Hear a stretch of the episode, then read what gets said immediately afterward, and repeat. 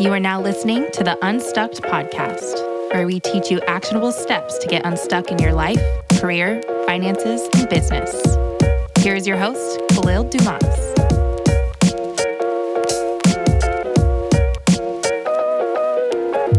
What's going on, Unstuck fam? If you're loving the podcast, be sure to visit unstuck.com for more resources, ways to work one on one with me and my company, Unstuck, as well as our free Unstuck guide to help you get unstuck in your career, life, finances, and business. Some exciting news we have launched our budgeting course where I will sit down with you and walk you through our custom budget. The link will be below. More exciting news we have gotten a feature spot in Medium. The name of the article is Here Are Three Signs It Is Time to Fire Your Boss. You can find the link below. I hope you read it. I hope you enjoy it. And most importantly, I hope you learn something from it. I'm so happy you're here for the ride. And now on to the episode. Hello, everyone, and welcome to the Unstuck Podcast. I'm your host, Khalil Dumas. Today, I'm joined by Rachel Cook. Rachel Cook is an award winning business strategist who believes that running a business shouldn't be complicated. With her 16 years of entrepreneurial journey and her company, the CEO Collective, she helps thousands of clients across a huge range of industries create stable, sustainable success for themselves. Rachel is also the host of Promote Yourself CEO podcast and the author of the Amazon best-selling books Fired Up and Focused and Your Business Sweet Spot. Hey Rachel, how are you? I'm great. Thank you so much for having me. Of course. I was just giving Rachel some accolades here. Came across her TikTok account and man, do you know how to captivate an audience? I mean, from just your presence to just the well created background, but really the points you were making were spot on. There was little to no BS. Like I can tell you're in this space of business strategy and you've helped a lot of people and it came through very strongly. So just wanted to give you some accolades there. Thank you so much. I'm like blushing over here. like I told you before we hit record, it's it's an experiment for me and it's a big change because really I'm a podcaster. So to be on TikTok where you have to be on video and you only have a few minutes, it was a pretty big shift for me. Well, you're crushing it and take it from a TikToker. And from myself, you are doing very, very well. So, what's your story? How did you become a business strategist for women CEOs? And we'll get into your book as well because it has some fascinating stuff in there. But we'll start with your story. Yeah. My story is like many entrepreneurs who grew up with entrepreneurial parents, which is I rebelled against my parents. I thought I didn't want to go into business and instead went to school for French horn performance. I actually have a degree in classical French horn. That's amazing. in addition to a degree in entrepreneurship and small business management. And what happened was I accidentally started a couple businesses in college. And that was when I realized I didn't want to be a professional classical musician. The French horn is a very niche instrument, and there's probably less than 100 professional gigs in the country. And once people get them, they stay there for life. Not a whole lot of opportunity. It's also not like a solo instrument, right? So I accidentally started some businesses. What happened was when I was in college as a music performance major, everyone their junior and senior year gives a senior and junior recital, which is a solo concert you fill the concert hall with like 100, 200 people. Your family and friends come in. It is a big, big deal. At the end, because people have traveled all this way to see you perform, you always have a reception. Well, I come from a really big family. And for me, I was like, oh, my friends need a reception. I can cater that because that's just Christmas Eve. that's yeah. not a big deal. yeah. And so I started that little gig. And then I switched to the School of Business once I kind of realized that music wasn't going to be my path. When I got into the entrepreneurship small business program, I realized I could tutor student athletes. Any big school that has a huge athletic department, they pay tutors to come tutor their student athletes. I discovered that they had a shortage of tutors for econ, for accounting, for finance, and those were easy for me. So they started paying me as a tutor for $15 per person per hour. But I saw how many people they had, and I said, Does it matter if I tutor multiple people at a time? No, hmm. not at all. So suddenly I had like every business major.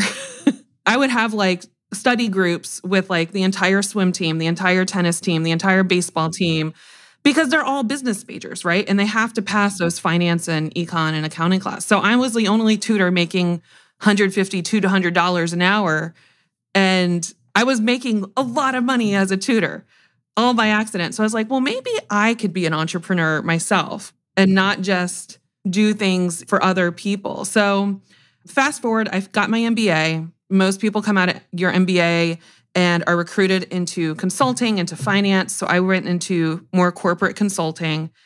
I burned out of that after a few years because consulting is a grind. It's 80 hours a week, it's living out of your suitcase, you're always on the road. And I ended up burned out on a yoga mat, crying to my yoga teacher, going, I can't go back to this. I think it's going to kill me. And my yoga teacher said, Well, Rach, do you think you could help me with my yoga studio?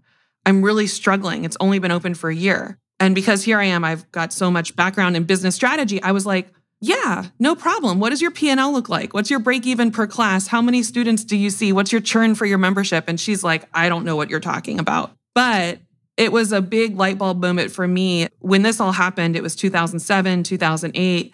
I realized that at the time there were a lot of small owner operated businesses that didn't know where to go to get support from somebody.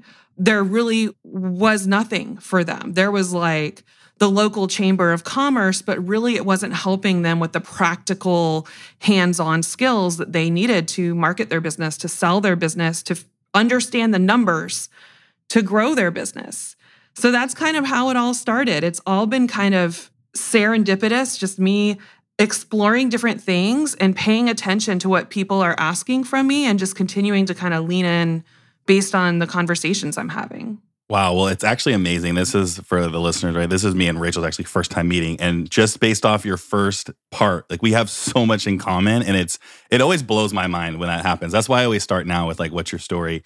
Because like off the bat, like I was a D1 athlete and I actually had a tutor that I was wildly grateful for because I was an econ finance double major uh, and being someone in high school who struggled with math, that was an awful choice. So, one, I want to thank you for doing that because I know that you probably helped a ton of people. But taking it back, I've interviewed upwards of, you know, 100 plus people so far. You're the first to play the classic French horn, which I think is awesome. But as you were talking, like, I wanted to ask you, like, obviously that was a hell of an experience, but like, have you found things that translate from that experience to your business now? Absolutely. So, I've actually found in the past 15 years of working with women entrepreneurs, the women who come from a performance background, whether it is music or dance, and athletes have this unfair advantage. And the unfair advantage is we know what it's like to put in the practice and not half ass the practice. We're willing to sit down and do the same thing over and over and over and over again until we get it right. And I think that's something you learn as a musician. I mean, I've played the piano since I was four. I started playing the French horn when I was like 10. And when you have two three or four hour practice sessions a day and you're playing the same like four bars of music, which is not very much, just over and over and over again until you get it exactly right, you learn that so much good comes out of practice. I think this is why the TikTok has been easy for me, is because I've put in the practice on the microphone. I've had a podcast since 2015. And when you speak a lot, and you practice it a lot, then filming a video is not that big of a deal once you get, you know, out of your head about it. You're like, mm-hmm. "Oh, I am just sitting down. It's the same thing. It's just shorter responses." Absolutely. And that's so true. And I, you know, I started my TikTok and my business about seven months ago. And so, you know, I've always been someone that has enjoyed speaking. Podcasting was new for me, but immediately I noticed those skills improve across the board, just the ability to, to speak from your heart and be vulnerable, ask tough questions, answer tough questions. So, absolutely, those things translate. Something as you were kind of telling your story that I thought was really interesting and I wanted to kind of focus on a little bit was owner operated businesses because that's something that I see, you know, a lot of my clients fall in that bucket. But on top of that, that's something I see all the time, like on TikTok when I interact with people. Like it's owner operated businesses. Like, I don't know what I'm doing. I have no marketing. Like, what do I start? like how do you help folks like that and like can you kind of walk us through an example like what is something like that a session like that what did that look like and how does that help you become rachel cook today by helping kind of owner operated business starting off yeah, it's so interesting because I find most of the women entrepreneurs that I work with, they started their business because they have a passion for what they do, right? Mm-hmm. They wanted to be a photographer, they wanted to be a designer, they wanted to be a physical therapist or whatever it was. And they never thought about all the other part of being a business owner. And truly, it's only about 20% of what you're passionate about, of you being the expert at that thing. The other 80% is running a business. And I think when they realize that, everything starts to shift because then they're like, oh, I'm not just going to be successful because I am the best at what I do, this thing that I offer. I'm going to be successful because I understand that I need to now learn marketing. I need to now learn sales. I need to now learn how to make sure I'm taking care of all my clients. I need to understand the finances. So, a big part of what happens when women come to me is I say they've been accidentally successful. Like they've gotten to a point on their own. And they get to this point on their own by word of mouth, by referrals, by being great at what they do, because no doubt they are great at what they do. The women I work with are incredible. They're so smart. They have so much experience to bring to the table, but they're trying to do it all themselves. And so, one of the first things we have to understand is if you're the owner operated business and you have zero support, you don't really have a business. You've just got a job. Because the minute that you can't get paid, if you can't show up for that hour with your client or you know, you can't finish the work, the business shuts down. So really what you've done is created a job for yourself. So as an owner operated business, we need to shift away from this mindset of I've got to do it all myself to I've got to build something that's sustainable that can work without me working because that's how I will get the freedom I'm looking for. Absolutely. And you couldn't be more right. And, you know, I'm totally empathetic to that because I totally fall in that bucket with my business right now. Like, I have created another job for myself. And I know a lot of folks listening are going to relate to that when you start off with something that you cultivate. You know, I sold a startup a couple years ago. You know, I was in that space, but still felt myself wanting something of my own. And so, like, business and life coaching and marketing strategy is kind of where I fell into. Similar with you, like being a consultant for many years, and it's just very natural. But I find myself now in that position actually today, actually, you know, um, if I don't show up, right, then money's not made. And so I'm actually slowly starting to build out a staff and build out that part and make it an actual business. But it's scary. It's you want to hire the right people, you want to try to automate and remove yourself from the right processes while still being authentic. Like, is there a sweet spot? Like, if I'm just starting off, like, where do you usually point your clients to start off with? I'm going to say context is important here Absolutely. because not everybody has the access to the same resources or whatever. I can share from my own experience. I bootstrapped my business from the ground up. And when I left corporate consulting, I left behind a six figure paycheck. My mm-hmm. husband was a seventh grade public school teacher. That's amazing. So we though. literally downsized everything to live off of a teaching salary so that I would have the ability to grow my business without having the pressure of my business paying me for the first couple years. So for the first couple years, I'm saying we lived in the smallest apartment. I sold a car. We had one car between the two of us. We knew that we needed to take the pressure off the business for the first couple years so that I could hire an assistant, so that I could hire people off of Upwork or whatever to help me do things that I didn't know how to do. And I think that's one thing you you may want to consider when you're first getting started. I think a lot of people make the assumption that they should be able to pay themselves like right out the gate. And maybe you can, like if you have funding where, you know, you have resources to go out and hire people. If you're bootstrapping, it's a little bit harder, right? And so I, I think those things are important. The other thing that happened to me is I got pregnant with twins six months after starting my business. Wow, what a blessing, but also, oh my God. but like not yeah. planned. It was totally yeah. like I'm looking at this ultrasound and my husband has this big ass goofy grin on his face, like, oh my God. And I'm like, oh my God. Like totally. it's like two different out. reactions. yeah, totally. All I can think about is how expensive this is gonna be. Maybe I should go back to my six-figure salary. But it really just made me put even more focus into what I was doing. And what I realized is I need to start hiring support and think about hiring support differently. I knew I needed two key people in my life at that point. I needed a babysitter.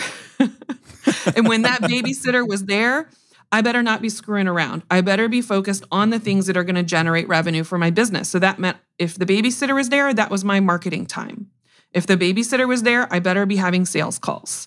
If the babysitter was there, I was not posting on Facebook, which was the only social media around at the time. I knew that if I was going to buy back my time by having a babysitter, I needed to make sure if I was paying her $20 an hour, I'm over here making 200. That's the only way that works.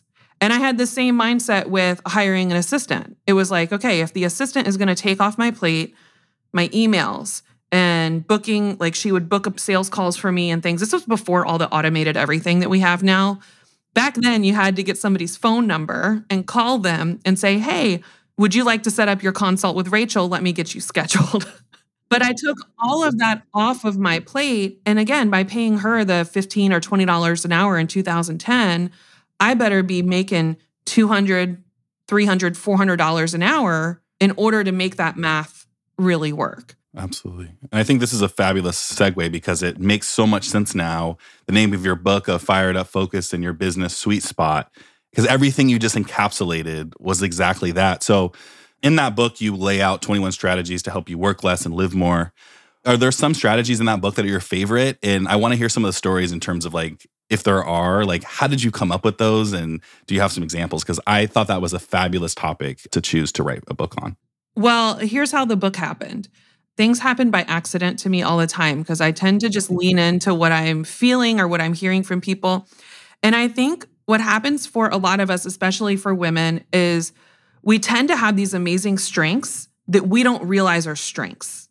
We have these talents that we don't realize are talents because it comes easily to us.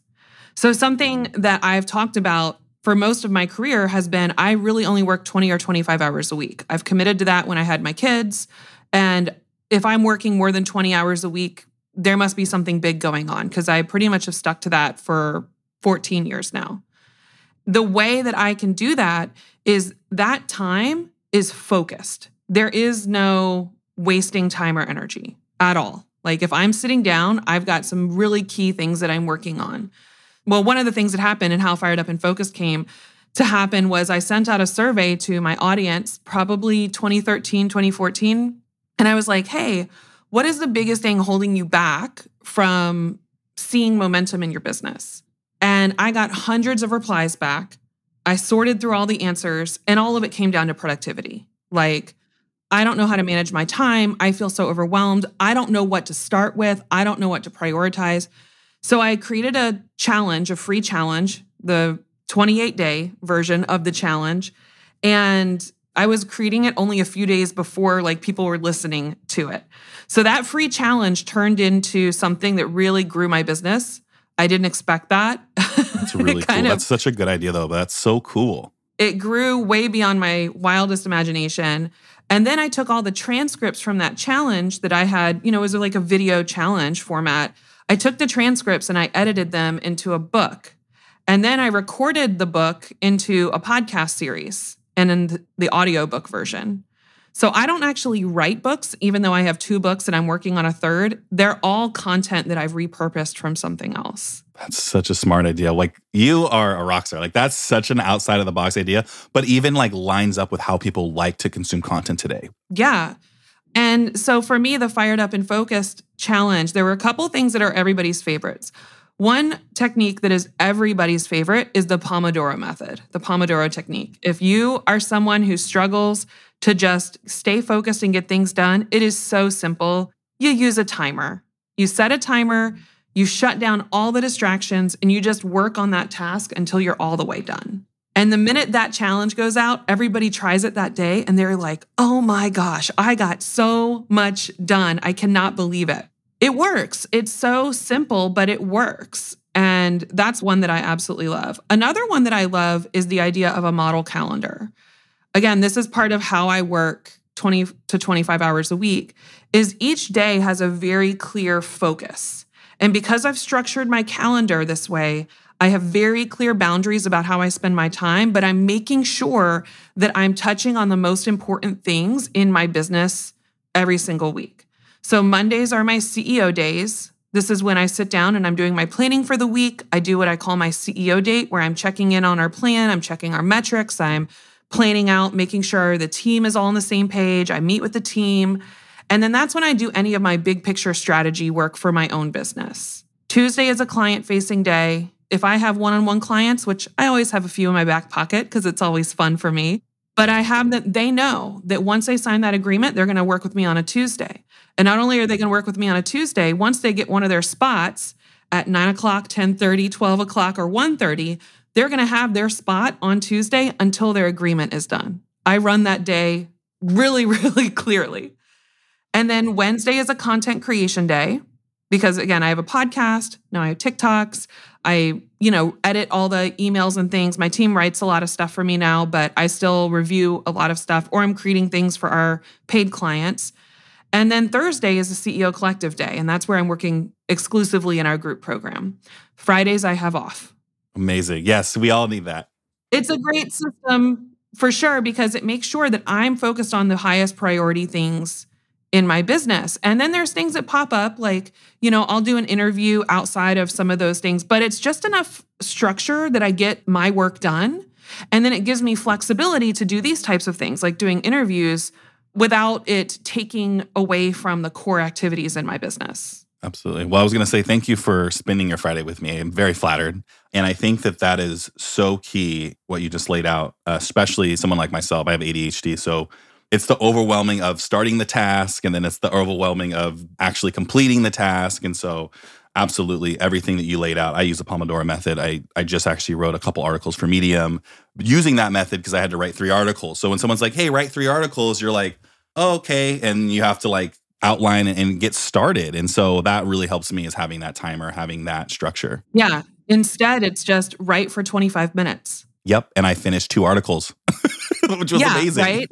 yeah. Like when you stop thinking about, you know, all of the things that kind of put us in this swirl, instead, just, I'm just going to do this for 25 minutes and see what happens. And usually you'll be amazed at how much faster you go. Yeah, absolutely. So I wanted to like segue. Obviously, you are serving a very specific audience of women CEOs, and I really love that. I was actually, you know, raised by single mom mama welfare who actually became a lawyer and became ultra successful and as an author. And so I have a, you know, I definitely know why you're doing that too, because there's so much value there.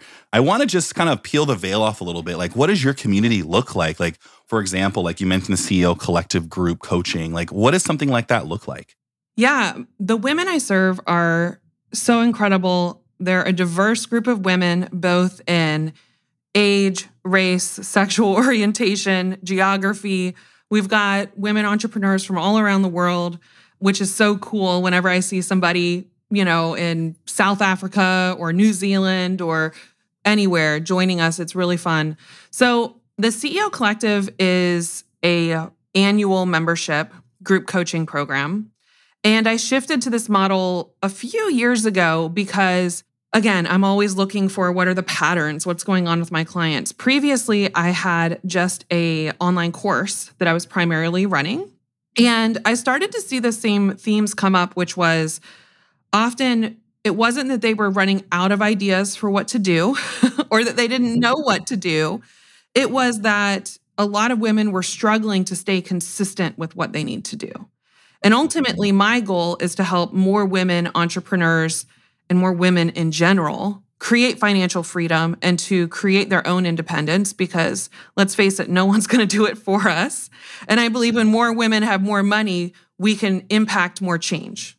So I discovered that what I had already put in place in my business was something that no one else was doing, which is what I call our 90 day CEO's operating system one of the biggest reasons a lot of entrepreneurs struggle with that whole feast or famine cycle, right? Where one minute you're like hustling, hustling, hustling, doing all the marketing, all the sales to get the clients.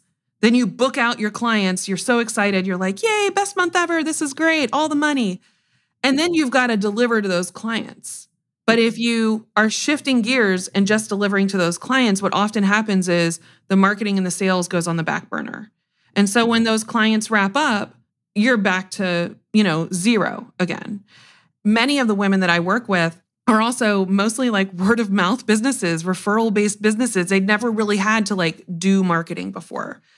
So when they come to us, we help teach them how to put this 90 day operating system into their business, where we actually create a 90 day plan based on their annual goals. We break down their 90 day goals into the exact action steps they need to follow, and we give them a system to operate in their business. It makes sure that each and every week they're paying attention to their marketing and their sales. Each and every week, they're checking in on the operations of their business. Every month, they have a checklist to make sure that they're not ignoring or forgetting about a key part of their business. And so once they put this operating system in their business, suddenly instead of feeling like they're juggling a million balls and they don't know you know what they should be focused on they're really building the system that starts to run like clockwork for them and when you have a system that's running like clockwork it becomes more rinse and repeat your team can step in and take more off of your plate because they know what to do and what to expect and then you have the foundation for a scalable business you can't scale a business if you're in that juggling, not sure what to focus on mode. You can only scale a business when you have a system that can scale. So that's what we have been doing in the CEO Collective. They come to work with us for at least a year. We have several people who have renewed with us several times. And not only do they learn how to implement that 90 day operating system, but we give them all the resources and playbooks for how to implement the specific strategies they're working on.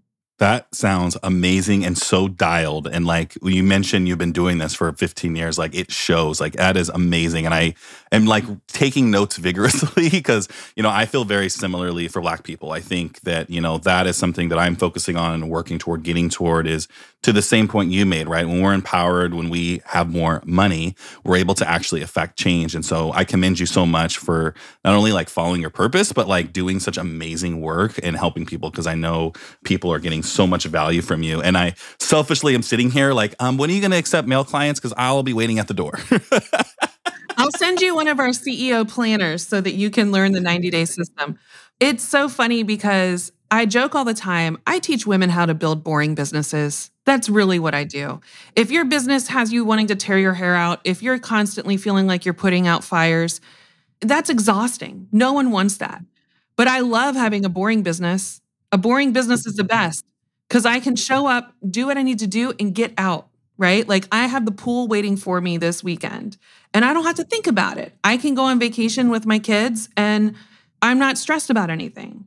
I recently have gone through this scenario where I've had to take over my my mother's care. My mother's fully disabled and has full-time nursing care. And because my business runs like clockwork, I took 3 months off to go take care of her while I had to go find a whole new nursing staff to cuz she has at-home nursing care. And all I had to do was check in with the team a couple times a week. And they had it on lock, like no stress. And they were like, hey, Rach, no worries. We've got it. They knew what to repurpose. If I didn't have podcasts recorded, they pulled from the archives. They took over all of my client facing things. Like my team is supporting me. And I think that's one thing when you're growing a business. Again, it comes back to that owner operated business, creating a job for yourself. If you can't show up, what happens? I've built a business with the intention that if my kids need me, if my family needs me, if I just need a break, I've got the system in place so that it can fully support me. And I think that is freedom because there's a lot of women out there who are the caregivers for their families. If something happened to their kids, they'd be expected to take off. If they had an elderly parent who suddenly had a crisis, they'd be the ones expected to go take care of it. And if your business can't allow you to do that, then you're going to find yourself in an even more difficult situation. Absolutely. And I my condolences as well because I know that that can be incredibly difficult you really make a good point here, which is it's so much bigger than business. To the average person, it's really hard to convey that because people stop at the capitalism door or they stop right at money's evil, right? And then to your point, like you're building so much more than businesses. You're building freedom and you're allowing people to take care of the things that matter to them. And so many folks, and I know the folks listening, like that's our goal. Like that's folks' goals at the end of the day is to be able to kind of have that flexibility. And I think this is a wonderful segue into, you know, I've interviewed a lot of business coaches, a lot of business strategists who kind of have that similar focus on automation and trying to get and remove people from their business. What would you say kind of differentiates you from a normal quote unquote business coach or business strategist? I know you're so much more than that. Just from that angle, like like what are some of the things that you do that are unique? Yeah. It always comes back to our core values as a business. So, one of our core values, the first one we talk about to everybody is we believe in life before business. Not just me, too. That's the thing. You can't have core values for your company and then they don't apply to your team or your clients. It has to be everyone. Everyone has to win from those core values. So I just shared a life before business of my own, which was needing to step up and take care of my mom. But there have been plenty of times where, especially the last couple years, things have happened for my team, things have happened for my clients, things you never expect. I mean, I have been through every imaginable scenario with the people involved in my business. I have been through a spouse passing away. I've been through supporting them through cancer. I've been through seeing somebody have a miscarriage for a very wanted child, like all sorts of things. And when something happens in someone's life, I want to know what's going on, right? So I can support them. Because if something's happening, I want to make sure we're supporting them just as much as they support me. So I think that's a huge thing. And I think that's one thing that our team really that's why my team has been with me for years. I mean, I think it's unusual that my director of operations has worked with me since 2011. Most of my team has worked with me for over 5 years. Once they start working with me, they stick because they know that we're going to take care of each other, and that's a big one. I think another one that kind of goes hand in hand is the idea of people over profits. I think this is something that is starting to become like people are saying this all the time like oh I I focus on people over profits. But then you read things like their terms and conditions and it well if you join this program and it's not a fit for you there's no way to get out of it. You're just going to have to eat the cost. And I'm like I don't think some of these things are fair. I think there's a lot of quote unquote best practices in the industry that are honestly a little predatory to me especially because for some people, maybe investing $10,000 into a program is no big deal. If it wasn't a fit for them, they can eat that cost. There's a lot of people who that is not the case.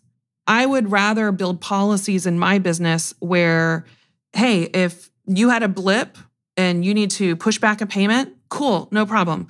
Let's work together. Let me get on a call with you and help you get some more cash flow coming in your business. We'll postpone your payment.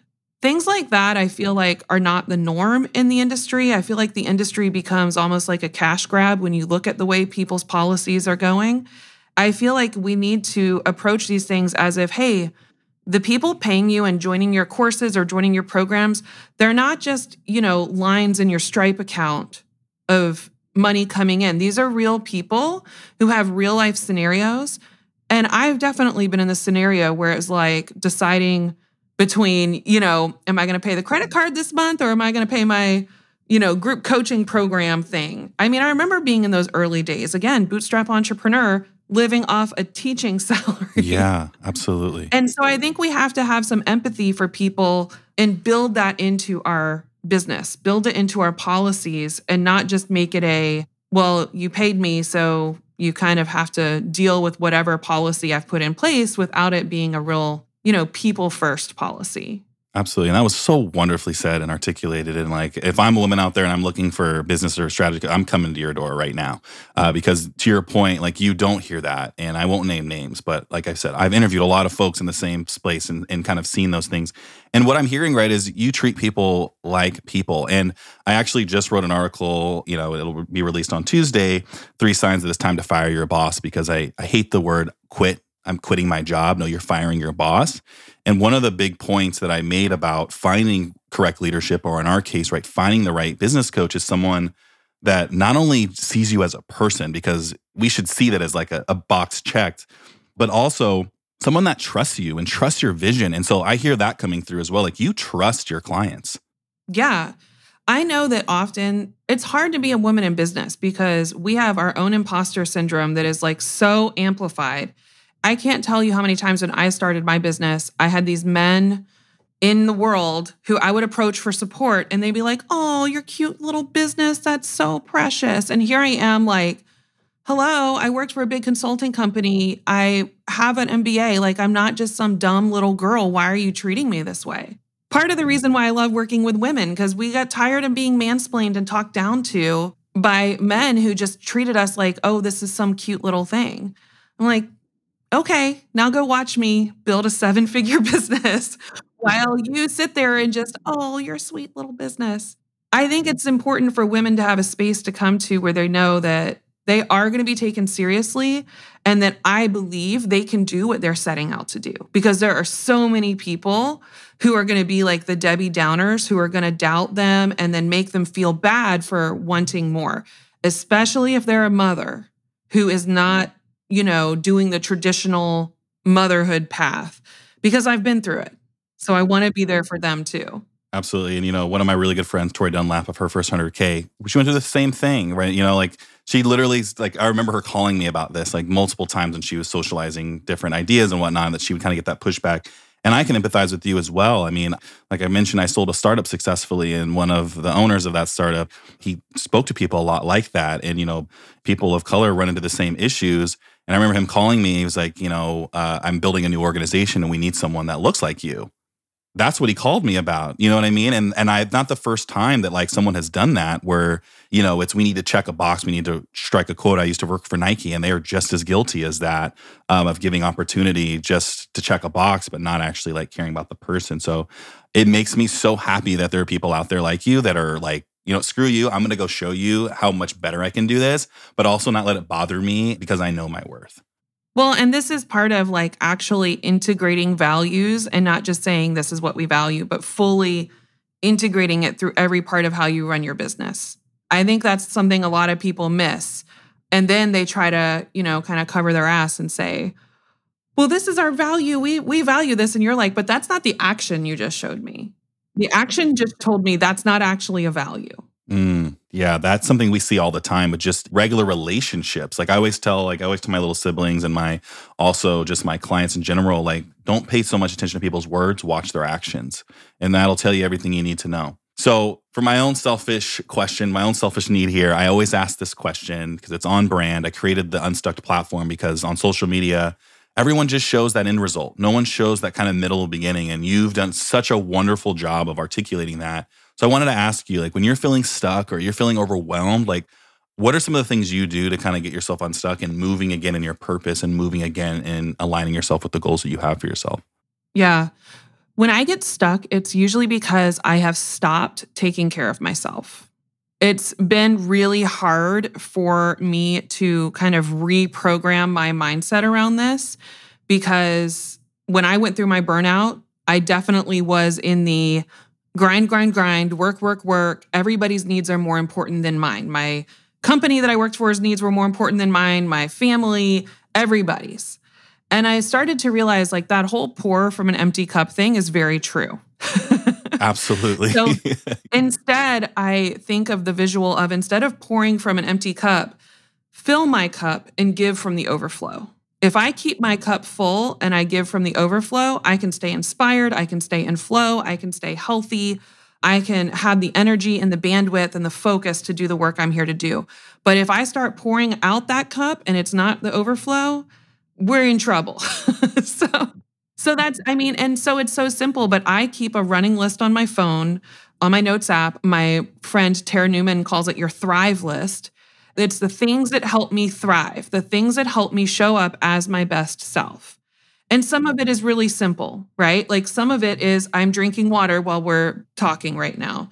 I get through three liters a day like clockwork. Some of it is making sure I'm sleeping enough. I have my Oura ring, I wear it at night. It helps me see if I'm getting the quality sleep that I need.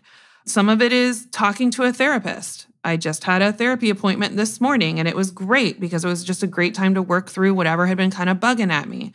So, the Thrive list is so key for me. And whenever I find that I'm feeling a little worn down or for me, a little snippy at my children, usually that's a sign that mom needs to go take a walk. I need to go read a book, a fiction book, not a business book. And so, yeah, that little Thrive list on my phone is what I pull up all the time. And actually, every month at the beginning of the month, like it's the 1st of July. So I have my list of things on my Thrive list. I'm going to go ahead and schedule those appointments. I'm going to go schedule my massages. I'm going to go schedule my chiropractic adjustment. I'm going to go schedule acupuncture. I'm going to reach out to a couple of friends to have dinner with me because that's part of my Thrive list is having some girlfriends who I can go, you know, have a little night out with. I'm going to schedule time with each of my kids solo because when you have three kids, they hate not getting one on one time with you. So they each get a mom date throughout the month. And these little things on my Thrive list, when I do them, I feel so aligned. I feel like I'm living my best life right now, that I'm not putting it off for later. You know, I'm not just grinding it out, hoping that one day I'll be successful. I'm being successful right now. I absolutely love that. That Thrive list. Like I've taken two things away and that's one of the big ones. Like that Thrive list, like we all think we have it in our head, but to like put it on paper and to adjust it real time is so important. Put it in your notes app on your phone and then text it to 3 to 5 people who you know want to support you. Mm, could be a that. partner, could be your mom, could be your assistant. Because my you better believe my team knows when I'm getting run down and they're like, okay, what's on your Thrive list that you can go do today? And they'll like go tell me, Rach, you that. need to go like on a hike down by the river. And I'm like, okay. You have to enroll people in your life to give yourself permission to take care of you. Absolutely. And I always give this as a last question. I always give people the opportunity. If there's anything that we haven't covered in the episode that you want to touch on, you know, we can go for it. If not, we can cut it here. But I just wanted to give you that opportunity. Oh, well, thank you so much. I am just so excited you reached out to me because, like I told you, I was just kind of getting into the whole TikTok thing. So who knows if our paths would have crossed otherwise. But for anyone who's interested in learning more about me, obviously you can find me on TikTok at Racheal Cook MBA. You can also find my podcast, Promote Yourself to CEO, where we talk about how to scale service based businesses without the hustle and burnout. I absolutely love my podcast. It's where most people get to know me. So come check that out as well. Awesome. Well, Racheal, you've been a wonderful guest. I appreciate you taking the time today. Have a wonderful long weekend. You as well. Thank you for listening to the Unstucked podcast. Visit us at unstucked.com and follow us on TikTok at Unstuck.